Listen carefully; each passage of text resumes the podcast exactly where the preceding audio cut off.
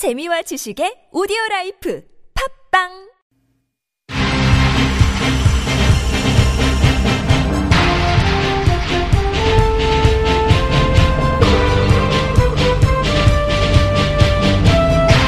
색다른 시선 이수기입니다.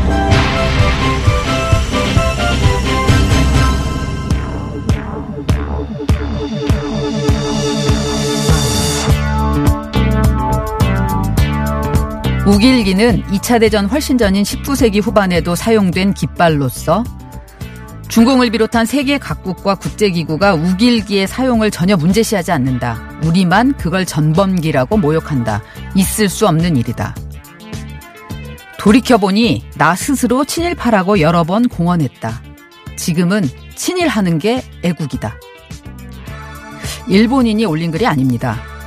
대한민국 행정고시 출신으로 총리실의 한 위원회에 파견가 있는 문체부 소속 2급 공무원이 페북에 올린 내용들입니다. 하루에도 수십 건씩 페북질을 한다는 이 공무원은 일본을 비판하는 국민을 겨냥해서는 이런 미개한 나라 구더기들과 뒤섞여 살아가야 한다니 라는 막말도 서슴지 않았는데요. 처음에는 공무원도 표현의 자유가 있는 거 아니냐라고 방어하던 사람들도 이 공무원의 글을 다 읽어보고는 고개를 설레설레 흔든다고 합니다. 생각을 하는 것과 표현을 하는 건 다르다라면서 SNS를 통해 이렇게 자기 생각을 유포하려면 공무원 욕 먹이지 말고 밖에 나가서 해야 하는 거 아니냐라는 건데요. 그런데 정작 당사자의 입장은 완강합니다. 오늘 한 언론에 공무원을 그만둘 생각도 없고 페북 활동을 중단할 생각도 없다라는 뜻을 분명히 했고요. 만약 징계가 이뤄진다면 소송을 하겠다는 뜻도 분명히 했습니다. 에휴 하는 한숨이 절로 나오면서 이 공무원을 어찌 해야 하나 싶더군요. 분노를 넘어 가슴이 답답해지고 있는데 이 뉴스에 달린 한 댓글에 눈이 갔습니다. 착한 일본인은 있어도 착한 친일파는 없다. 이수기의 시선이었습니다.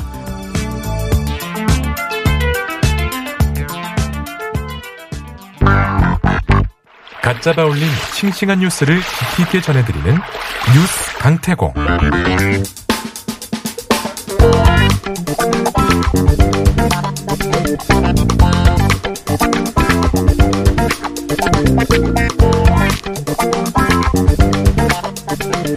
예, 가짜바 올린 신선한 뉴스를 전해드리는 뉴스 강태공 시간.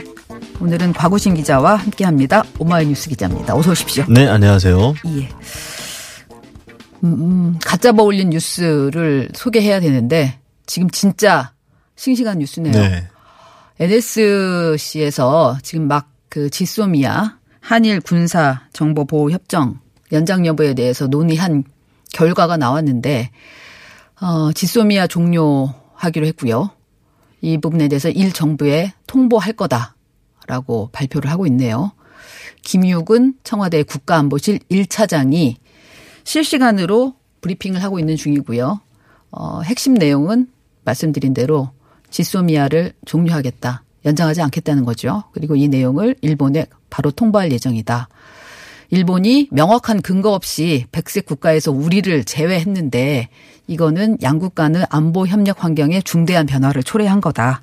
그래서 종료하게 됐다라고 하는 건 내용입니다.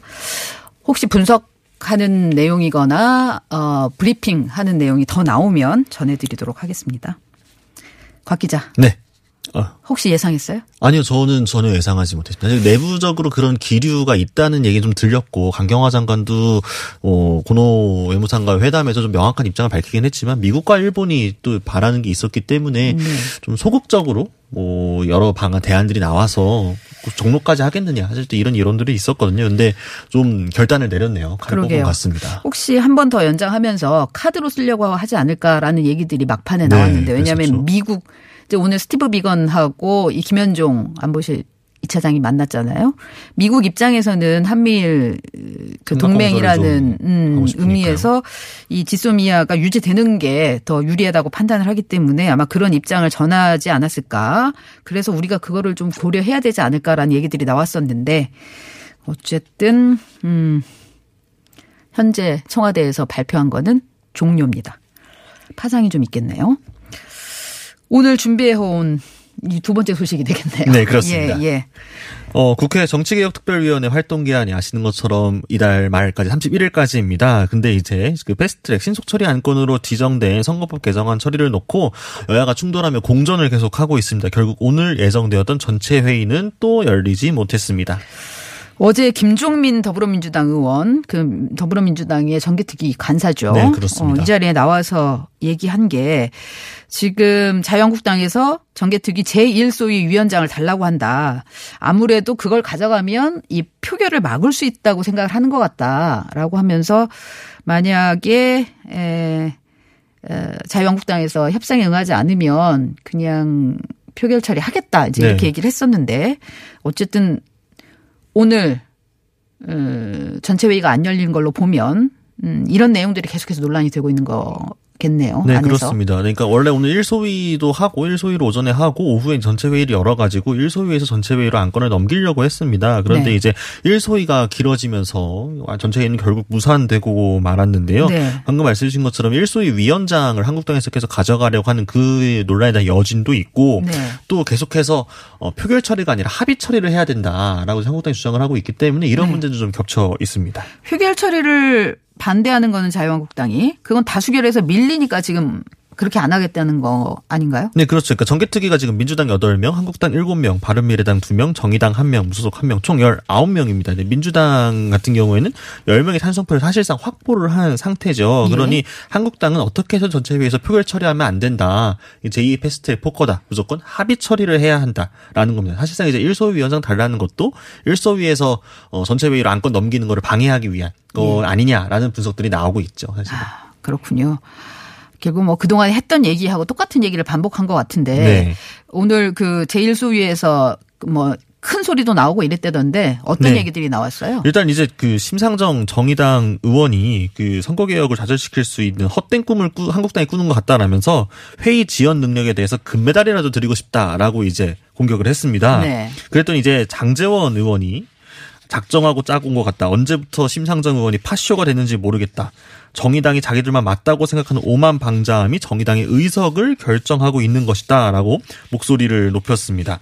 그러면서 막 장재현 의원이 오늘 다른 당 의원들 1소위에 불참했다. 선거제 개혁 의지 없다라고 이제 비난을 하려고 했는데 사실은 1소위의 구성을 착각한 해프닝이었습니다. 뭐 민주당 두 명만 왔다라고 하니까 아니 사실 저희 세 명인데요. 그러고 바른미래당 한 명만 오지 않냐. 이거 제 1소위는 원래 바른미래당 원래 한 명입니다. 그러니까 100%다 온 거다. 출석이다. 우리 조퇴도 안 했다. 뭐 이런 식으로 하면서 진짜 약간 같이 갔던 현장 기자는 코미디였다라는 말을 좀 했습니다. 이 정치가 코미디로 비치면 안 되는데 계속해서 논란이 되고 있어서 이 대목은 뭐 어쨌든 음 요번 달 말이 지금 시한이기 네, 때문에 31일 이니까요. 예. 그래서 그때까지 좀 시끄러울 것 같네요.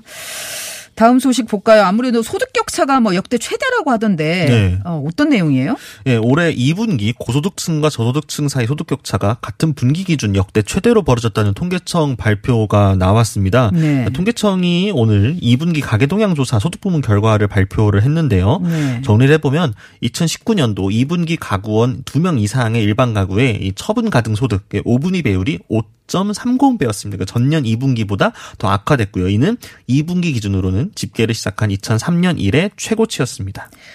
그러니까 작년에는 2분기에 이 어, 소득 격차가 5.23 네. 배였는데 이번에는 5.30배다. 네, 그렇습니다. 그러니까 이게 수- 수치가 커질수록 지금 더 격차가 크다는 의미라는 거죠. 네 네. 그러니까 그 소득을 5분위로 20% 단위로 나눴을 때이 네. 상위, 최상위와 최하위의 이 비율을 논의를 한 거거든요. 네. 그렇기 때문에 소득 분배가 클수록, 그러니까 불균등할수록 이 격차가 더 크게 나타납니다. 예. 소득 5분이 상위 20%하고 네.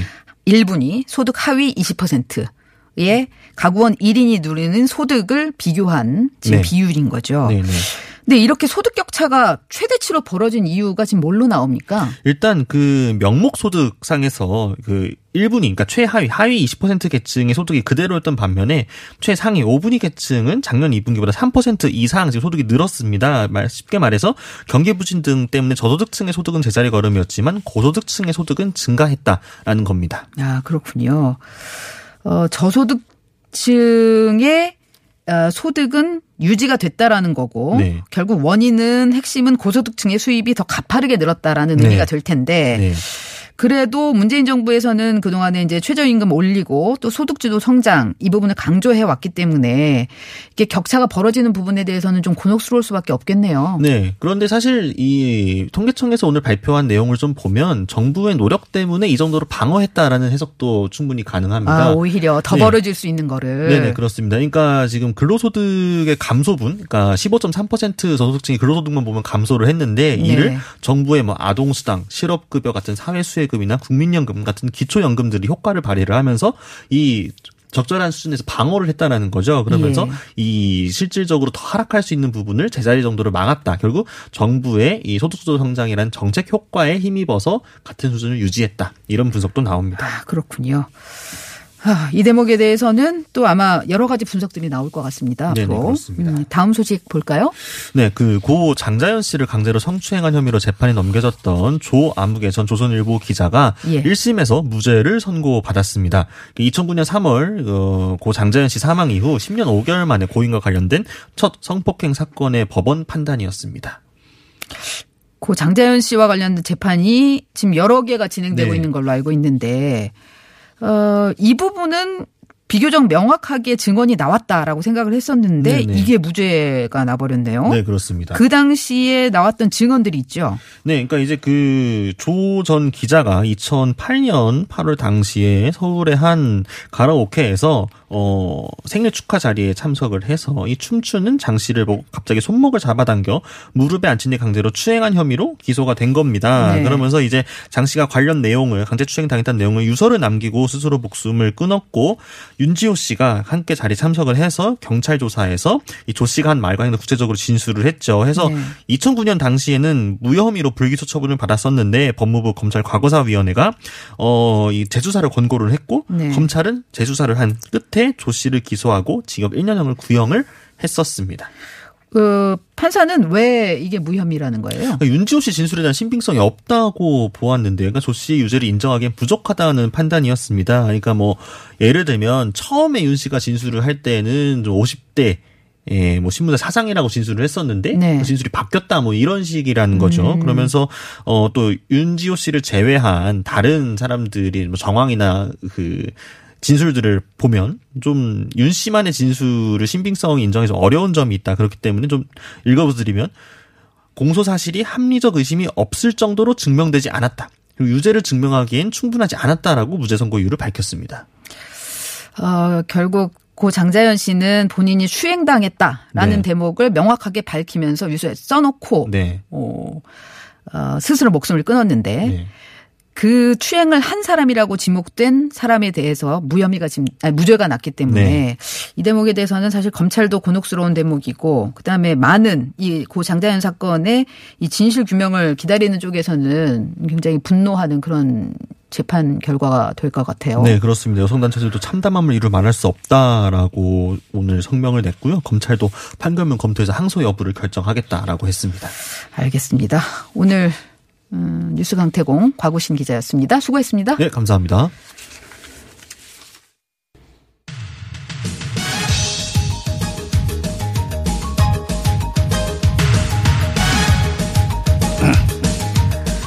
색다른 인터뷰 진행하겠습니다. 그 오프닝에서 아, 그 오프닝과 뉴스 브리핑에서 전해드린 대로 이 청와대가 조금 전에 한일 군사 정보 보호 협정 이른바 지소미아죠. 요즘은 지소미아에 워낙 그 익숙해지셨을 텐데요. 연장하지 않기로 했습니다. 어, 김유군 청와대 국가안보실 1차장의 브리핑을 좀 서- 저, 소개해 드리면 한일 간의 군사비밀 정보의 보호에 관한 협정을 종료하기로 결정했고 협정의 근거에 따라 연장 통보 시한 내에 외교 경로를 통해서 일본 정부에 이를 통보할 예정이다 라고 밝혔네요. 또 음, 일본 정부가 명확한 근거를 제시하지 않고 한일 간 신뢰 훼손으로 안보상의 문제가 발생하였다는 이유를 들어 화이트리스트에서 우리나라를 제외함으로써 양국 간 안보 협력 환경에 중대한 변화를 초래했고 이런 상황에서 정부는 안보상의 민감한 군사정보 교류를 목적으로 체결한 협정을 지속하는 게 우리의 국익에 부합하지 않는다고 판단을 했다라고 밝혔습니다. 음, 굉장히 중요한 지금 이제 발표가 나온 거고요. 어, 이걸 계기로 해서 지금 지속되고 있는 이 한일 간 갈등 부분이 변곡점을 맞는다라는 생각도 드는데요. 관련해서 이 오기형 더불어민주당의 일본 경제 침략 대책 특위 간사 모시고 얘기 좀 나눠보겠습니다. 스튜디오 나오셨습니다. 네, 안녕하세요. 예, 안녕하세요. 그 정부가 굉장히 중요한 결단을 내린 것 같은데 어떻게 보세요? 일단 부득이한 조치다라고 생각을 합니다. 어, 한일 군사 정보 보호 협정이라고 그러죠. 본래 네. 이 협정 자체가 1910, 아, 2016년도에 11월 23일 체결됐습니다. 그리고 1년 단위로 연장을 하는 건데 91년에 다른 통보가 없으면 어, 자동 연장되고 사전에 통보하면 연장이 안 되고 이제 거기서 종료하는 거죠. 네. 그러니까 이번에 어, 정부의 조치는 8월 24일 전 24일이 90일 전이니까 네. 그 전까지 어, 연장을 하지 않겠다는 통지를 하겠다는 것이고 네. 그래서 혹자는 이걸 파기 이런 파기라는 개념이 잘못된 거고요. 네. 연장을 하지 않는 결정을 한 거죠. 예.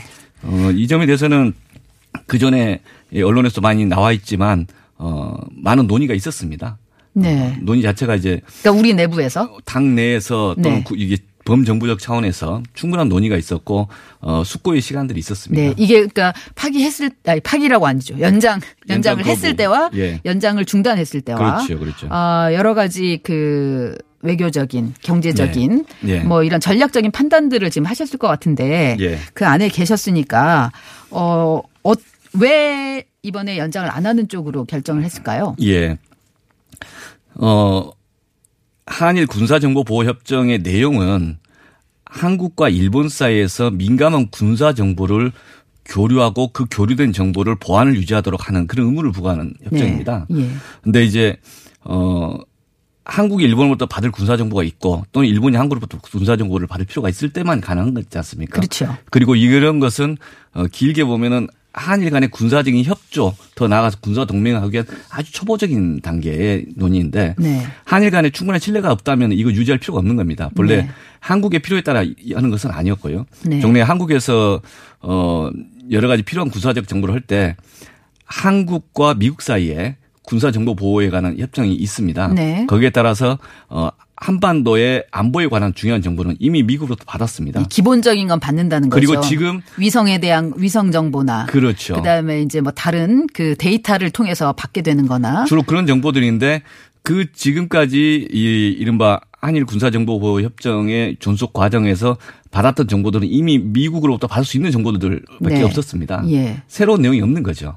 반면 일본의 입장에서는 우리로부터 받을 수 있는 정보, 가치 가 있는 정보가 더 훨씬 더 있죠. 많았다는 거죠. 어, 북한과 직접 맞닿아 있기 때문에 네. 다양한 어, 정보의 통로들이 있고 그 예. 정보를 수집해서 교환할 수 있는 또는 제공할 수 있는 것들이 있는 거죠. 예. 그래서 그건 이제 국회에서 어, 정보위 차원에서 할 때 이런 저런 이야기들이 있었기 때문에 여기서 자세한 논하는 건 좀 적절하지 않은 것 같은데 예, 예. 하여간 그런 정보의 교류 과정도 있었는데 이게 중단된다고 해서 대한민국 안보위 차원에서 영향은 없고 네. 이제 어, 이 일본 입장에서는 약간 필요한 부분이 있고 네. 그런 상황이라고 봤고요. 근데 군사 정보 교류의 가장 그 전제가 되는 것은 신뢰입니다. 네. 그런데 일본이 어 화이트리스트 배제하는 그 전제로 한국의 전략물자 수출 통제 시스템을 못 믿겠다 이랬었거든요. 그렇죠. 그러니까 전략물자라고 하는 것은 군사와 관련된 물자를 이야기하는 거고 그 군사와 관련된 물자를 제대로 통제 못하니까 그 수출을 못하겠다 내지는 규제하겠다라고 이야기를 하는 상황에서 어떻게 군사 정보는 믿고 군사 정보를 받겠다고 하는 건지 말이 네. 안 된다. 예. 그래서 지난 7월 1일부터 해서 그 조치에 대해서 다양한 공방들이 있었지 않습니까? 네. 처음에 어 이야기했던 것은 이제 그 강제 징용 판결 때문이다 또는 어이 전략 물자 수출 통제 시스템이다 또는 자국의 예, 기업 보호 차원이다 여러 가지 말을 바꾸게 있었는데 예. 그 속에서 계속 일관되게 계속 이야기하는 게 전략물자 수출 통제 안보상의 이유라는 이야기가 남아 있었습니다. 네. 그럼 그 부분에 대해서 이 공방 과정에서 해소가 됐으면 이걸 원상복귀를 해야 되는데 네. 수출 규제에 대한 조치를 오히려 8월 2일 강행을 했었지 않습니까? 그렇죠. 화이트리스트를 확대했죠. 그렇죠. 예. 그러니까 7월 1일부터 8월 2일까지는 어, 일본의 태도는 일관되게 쭉 확대를 해왔던 겁니다. 예. 긴장을 고조시키고 긴장을 유지시키고 그리고 한국과 일본 사이에서의 경제 교류에 관한 불확실성을 계속 확대. 생산해내고 그 현상을 유지하는 그리고 그 외에 이면에서 발언들이 특별한 변화가 없는 그런 상황이 지속되었던 거죠. 그래서 이런 상황 속에서는 어, 우리 정부 입장에서 지소미아를 굳이 이 한일 군사정보 협정을 유지할 필요가 없는 거 아니냐라는 의견들을 7월 달에 이미 공개적인 토론을 했었습니다. 네. 물론 정부는 종합적인 걸 검토해야 되지만 어 당내에서는 여러 가지 의견들이 있었고 좀 강원 양론이 있었지만 8월 2일 그런 조치 이후에 일본의 조치가 일방적으로 진행되는 것을 보면서 어 민주당 내에서는 이것에 대한 의미가 없다, 필요하지 않다라는 의견이 다수를 점하게 된 아, 거죠. 민주당 안에 특히 이제 이 위원회 일본 경제 침략 대책 특위에서는 예. 어, 이 지소미아를 연장하지 않는 게 훨씬 더더 낫다라는 쪽에. 예, 그 예. 의견이 훨씬 그 많았다라는. 거죠. 예. 그럼에도 불구하고 정부에서는 지금까지 이제 그 숙고를 하는 모습을 보였던 게 그래도 이게 에, 연장을 안 하는 쪽으로 결정이 나면 그게 미칠 또 효과 외교적인 부분 그렇겠죠. 예, 그 부분을 고민할 수밖에 없었을 텐데. 예, 예. 특히 오늘 오전에 이제 스티브 비건 미 국무부 대북 특별 대표하고 김현종 그 청와대 안보실 2차장이 만났잖아요. 예. 미국 입장에서는 이 지소미아를 유지해 주는 게 이 한미일 그 삼각 동맹을 유지해 가는 데 있어서 좀 더 도움이 된다고 생각을 하는 거 아니겠습니까? 미국 차원에서는 한미일 군사 협력 체계 삼각 동맹은 지금 존재하지 않고 네. 한국과 일본 사이 군사 동맹도 존재하지 않습니다. 다만 미국을 매개로 한 한미 한 아니 그저 일본과 미국 사이에 또는 한국과 미국 사이에 군사 동맹이 존재하는 거죠. 네. 각각 존재하면서 협조 체계를 강화하자는 게 미국의 의도인 거고. 네. 하지만은 그 군사적인 협조라고 하는 게 일정 정도 신뢰가 쌓일 때 가능한 건데 음. 그 한일 간의 기본적이고 근본적인 그 경제적인 분업 구조에 대한 어, 문제지가 있었기 때문에 이 점이 해소가 돼야 된다라는 점에 대해서 적어도 일정 정도 양해했지 않았을까. 아, 미국의 양해를 예. 받았을 거다. 일정 정도 소통을 하지 않았을까라고 전 추측은 해봅니다. 아, 그러시군요. 왜냐하면은 그 미국이 어떤 입장을 취하느냐가 굉장히 중요하다고 생각이 들기 때문에 이게 이제 일본에 대한 굉장한 압박카드가 될 수 있는 건지 예, 그런 부분들에 대해서 앞으로 어떻게 전망을 하세요? 지금 어. 이 이슈는 이미 일본도 충분히 이해하고 네. 지금 상황을 좀 파악하고 있다고 봅니다. 아, 이런 결론이 여- 날 여러 가지 걸로. 가능성에 대해서 예. 여러 가지 가능성이 중, 중단했을 가능성, 종료 네. 결정했을 가능성, 네. 연장했을 가능성 다 열어두고 네. 일본도 검토를 하고 있었을 거고 저희도 그런 검토하는 과정이 있었다고 예, 봅니다. 예. 그리고 타격이 될까요? 일본에? 어 부- 분명히 신뢰를 상실했고 그것에 대해 일본이 먼저 도발한 것에 대한 네. 어, 문제 제기라고 하는 점은 이해를 할 거라고 생각합니다. 예. 근데 이게 타격이다 아니다라는 문제는 직접적인 어떤 작동 기제를 파괴해야지 타격이지 네. 그렇지 않다는 겁니다. 근데 어쨌든 앞으로는 우리가 갖고 있는 정보, 이를테면은 그, 그, 위에 고위 인사들이, 여권의 고위 인사들이 그걸 예로 많이 들더라고요. 지난번에 김여정 부부장이, 어, 특사 자격 비슷하게 왔을 때 이제 청와대 안에서 대통령과 만나서 얘기를 했잖아요. 이제 그때 무슨 얘기를 했는지 부분 같은 경우는 일본이 정말로 알 수가 없는 부분이기 때문에 그건 우리가 같이 정보를 교류해 주지, 그, 해주지 않으면 안 되는 거잖아요. 이제 그런 데 대한 절실함. 이런 것들이 이제 안 되는 거잖아요. 이제 시적절하게 네. 어, 전달될 거냐 아니면 미국을 매개로 해서 전달될 거냐 음. 이런 차이겠죠. 그러니까 지금도 어, 우려하시듯이 만약에 이게 이 중, 중단이 되면은 네. 일본과 한국 사이에서 아주 급박한 군사적인 뭐 충돌 대립이니 그렇게 오해하실 필요는 없다. 네. 오직 일방적으로 좀 제공되는 약간의 일방적 성격이 강한 그런 군사 정보 교류에 대해서 네. 잠시 보류한 거다. 네. 그리고 미국을 매개로 해서 그동안에 이 이루어지고 있는 군사 정보에 대한 교류 내지 소통은 꾸준히 되고 있다. 네. 그리고 지금 이 점에 대해서 좀 더 나아가서 어 한국과 일본 사이에서의 경제적인 무역 도발에 따른 그 후속 긴장을 좀 더 완화하고 불확실성을 해소하는 작업들이 일본이 선행적으로 해줘야 할 부분이 있다. 네. 또는 정치와 경제를 분리해서 과거사와 경제적인 분업 체계에 대한 타격을 분리해서 대응할 필요가 있다라는 메시지를 그동안 한 달 반 줬는데 네. 그 점에 대해서는 일본이 사실상 진전을 못 시키고 있다. 예. 이 상황에서 어 일부 아이템 photoresist에 대해서 EUV 관련된 걸 두 개인가 두 건을 허가했죠. 허가를 해줬지 않습니까? 예. 근데 이 점에 대해서 혹시 그러면 이게 제스처로서 완화하고자 하는 것이냐. 근데 그거 외에 다른 얘기 하나도 없어요. 네. 다른 항목들은 다른 진전이 없고 또 여전히 이 화이트리스트 배제하는 조치에 대한 시행령 개정 이후에 28일 그걸 강행하겠다고 하는 그런 네. 기류가 강하거든요. 예. 이 상황은 불확실성을 계속 유지한 채 그 상황 속에서의 변동에 따라서 또 뭔가 카드를 쓸 수 있다는 메시지를 복합적으로 주고 있는 상황이다. 네. 이건 7월 1일부터 8월 중순까지 지금 하순까지 계속 그런 긴장을 조성하고 유지하고 있는 네. 책임이 일본에게 우선적으로 있다. 네. 변호사님 그러면 일단 우리가 하나를 일단 그 계속 불확실성이 있었는데 우리가 하나를 매듭을 지었거든요, 지금.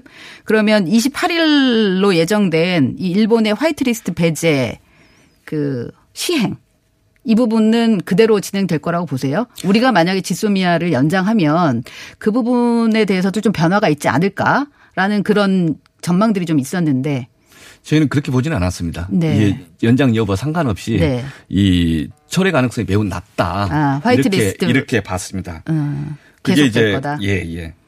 그 이유는 7월 1일부터 8월 2일까지 그 기간을 복귀해 보면 네. 몇 가지 연장의 사유들이 있었지 않습니까? 아니 그 규제 조치의 사유들을 설명을 했는데 그 점에 네. 대해서 각계적으로 쭉 토론하고 공방을 해서 극복을 했다고 생각을 했습니다.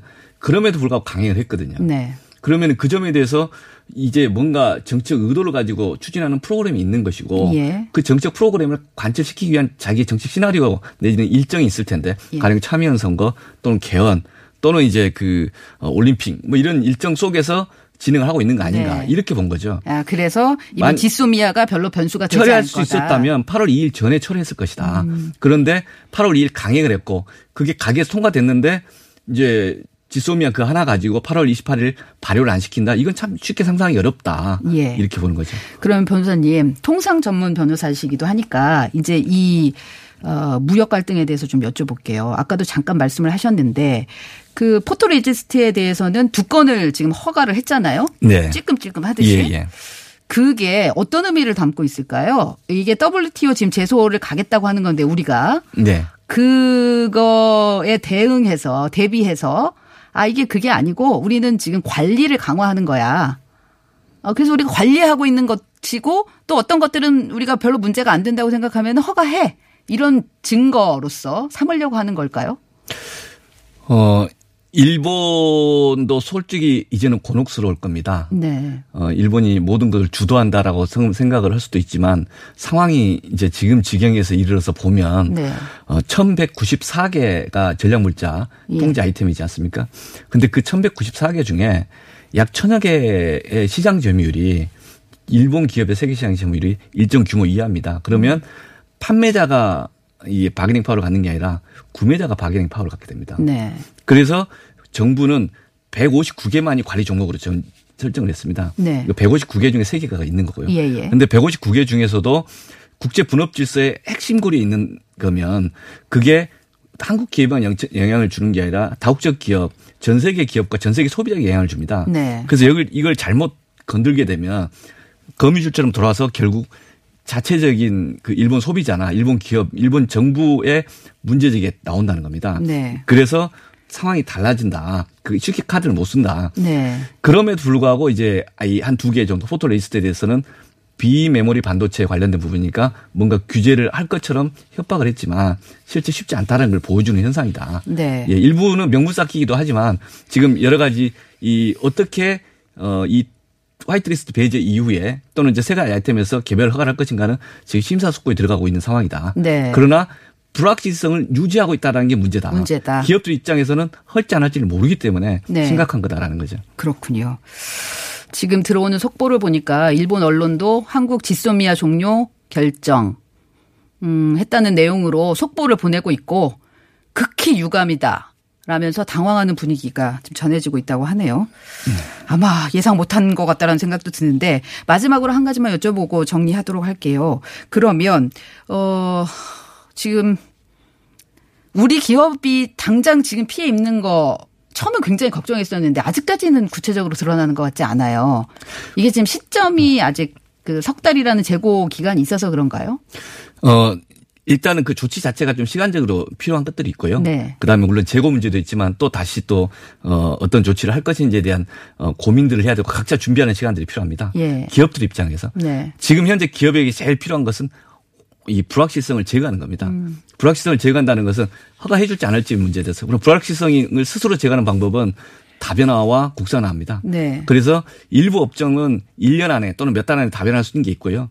그다음에 5년 안에 뭐 다변하는 것도 있고요. 네. 그 부분에 대해서 지금 이제 기업과 어, 정부가 같이 뭐 기업 애로센터 또는 지원센터를 만들어서 지금 작업을 하고 있습니다. 네. 어, 일본 기업도 당혹스러워합니다. 지금 여러 가지 언론 통에 나오지만 이 건의 피해자는 일본 기업, 일본 소비자, 한국 기업, 한국 소비자입니다. 네. 그리고 외국에 있는 소비자까지 이 점에 대한 대응들을 함께 하고 있는 중이고 일본 기업이 오히려 2년 내에 공급 보장하겠다. 차라리 한국의 공장을 확대해서 한국에서 공급하겠다. 만약에 이게 수출선이 끊어지면 영구히 수출선이 끊어지는 피해를 우리 기업이 입게 되니까 이거 좀 고려해달라.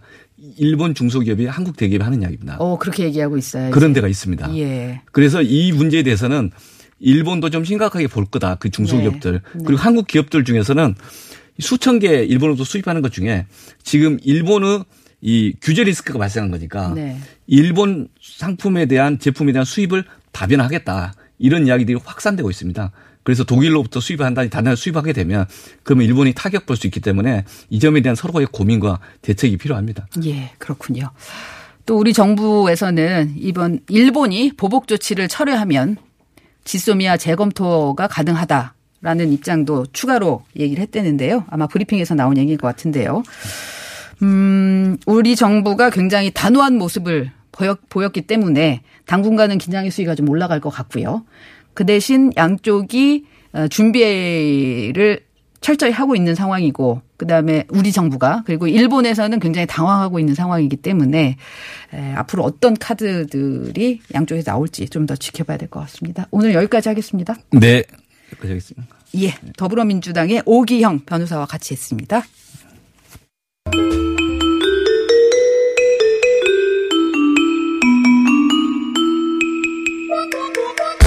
일면에 없어도 꼭 알아야 할 뉴스 구석구석 찾아서 전해드립니다.